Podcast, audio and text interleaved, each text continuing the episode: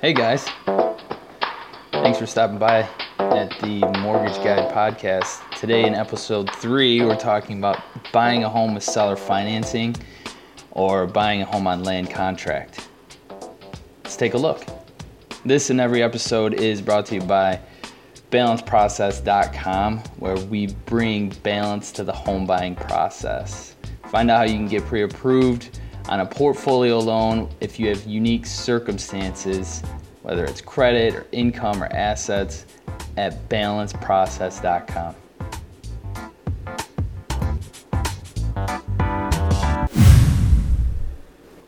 Buying a home on land contract or seller financing is a great option to go with if you don't meet traditional lending guidelines. It allows you to take ownership of the home without having to deal with banks temporarily. It's also called contract for deed. And buying a home on land contract has many pros and cons. So, we're going to dive into seven major things to keep in mind when buying a home on land contract. And uh, so, let's take a look. First thing condition of the property. Many times, the seller is willing to sell on land contract because they know the home is in disrepair or has some unique characteristics that won't pass traditional lending standards. So, selling on land contract is an attractive route to go because the seller acts as the lender. So, bank guidelines don't matter at that time because the seller is the bank essentially. The issue is that most land contracts have a balloon payment on the end. This means that there's an expiration date on the contract that says the buyer needs to pay in full within a certain number of years, usually five years or less. So at that time, when the balloon payment's due, the buyer will need to pay the remaining balance of the land contract. So you do that by either refinancing the home or selling the home.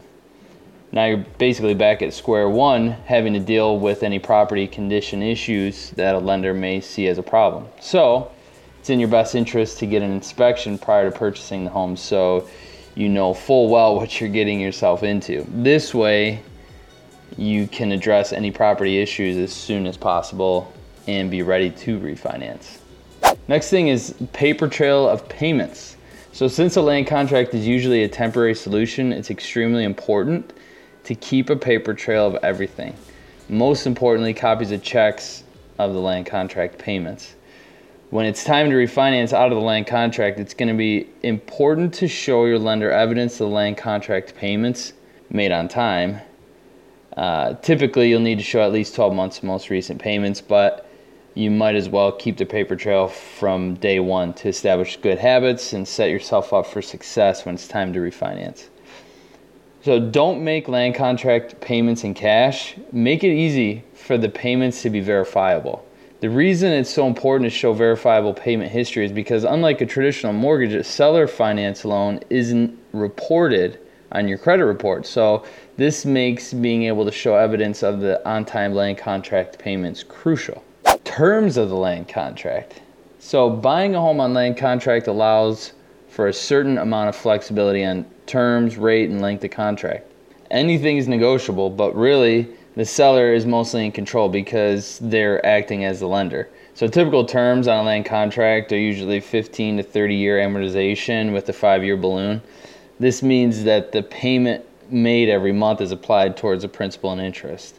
At the beginning, a large portion of the payment is applied towards interest and very little goes toward principal. As the months go by, more and more goes towards principal, less towards interest, just like any fully amortizing loan this is the best part about buying a land contract instead of renting. Just like a traditional mortgage, you build equity in the home as the months and years go by.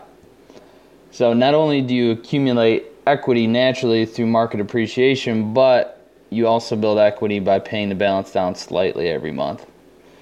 Interest rates on land contracts vary, but typically they're higher than traditional uh, mortgage rates. Fair market value when not having to deal with traditional lending guidelines, part of that means you don't have to deal with how low the appraisal comes in when when you're buying the home on land contract. This is both a good and a bad thing. Good because you can still proceed with owning the home even if it's not worth what the land contract is calling the purchase price. Bad because if the appraisal comes in low, you're essentially buying a home with negative equity and hoping the value goes up in the near future. On a lighter note, it might not be such a bad thing because homes sold on land contract are often in disrepair, so a low appraisal may be expected, knowing that you're going to make the improvements or the updates needed in order to help increase the value. So keep in mind, just because you spend 20 grand on a new kitchen, that doesn't necessarily mean the value of the home is going to go up by 20,000. Every market's different. The amount you spend on updates doesn't necessarily equate to the amount of increase in home value. Fair market value is based on sold prices of similar homes in the area that have similar amenities and condition.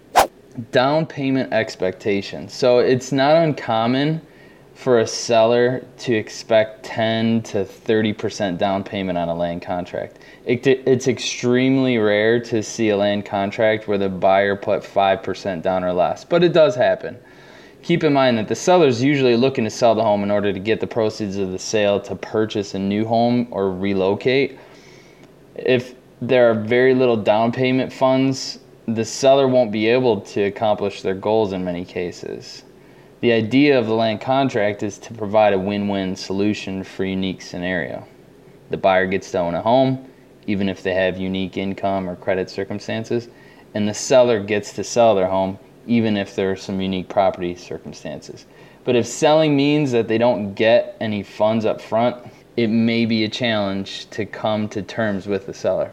When to refinance? So, refinancing out of the land contract as soon as you can is probably crucial.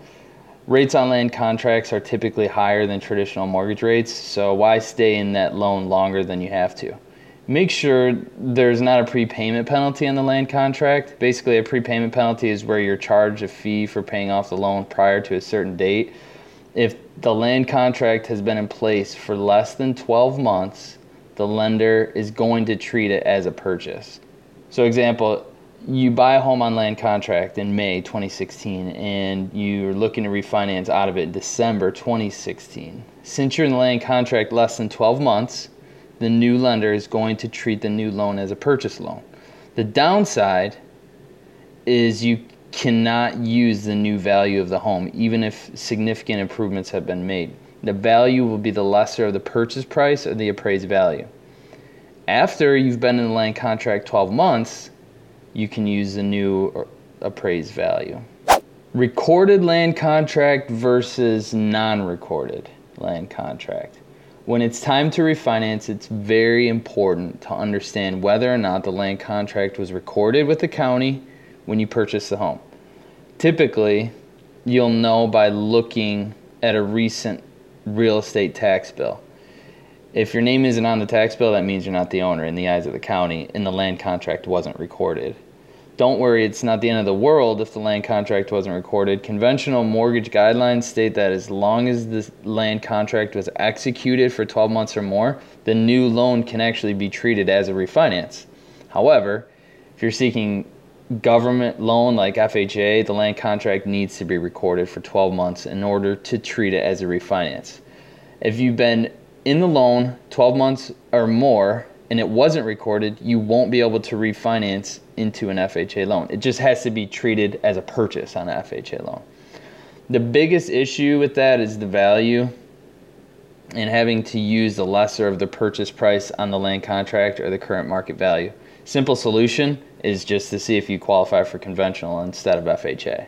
Wrapping it up, buying a home with seller financing can be a fantastic temporary solution for temporary circumstances. If the intent is to live in the home long term, it's crucial to do the appropriate research in order to set yourself up for long term homeownership success. By the way, if you do have unique income or credit circumstances, it may be a good fit to look for a portfolio loan because land contract deals are hard to come by. So it kind of limits you if you're only looking to buy a home on land contract um, it may be a better solution to, to look for a, a, portfolio loan approval. That way you can buy whatever home you're looking for. Thank you for listening. I really appreciate you giving me your time on this. I hope that was helpful. Next time, episode four, we're talking about building a home with an FHA construction loan. Everything you need to know from selecting a lot to a builder and getting them approved and how it works throughout the process of it being built and when you actually start making payments. So we're gonna get through everything that you need to know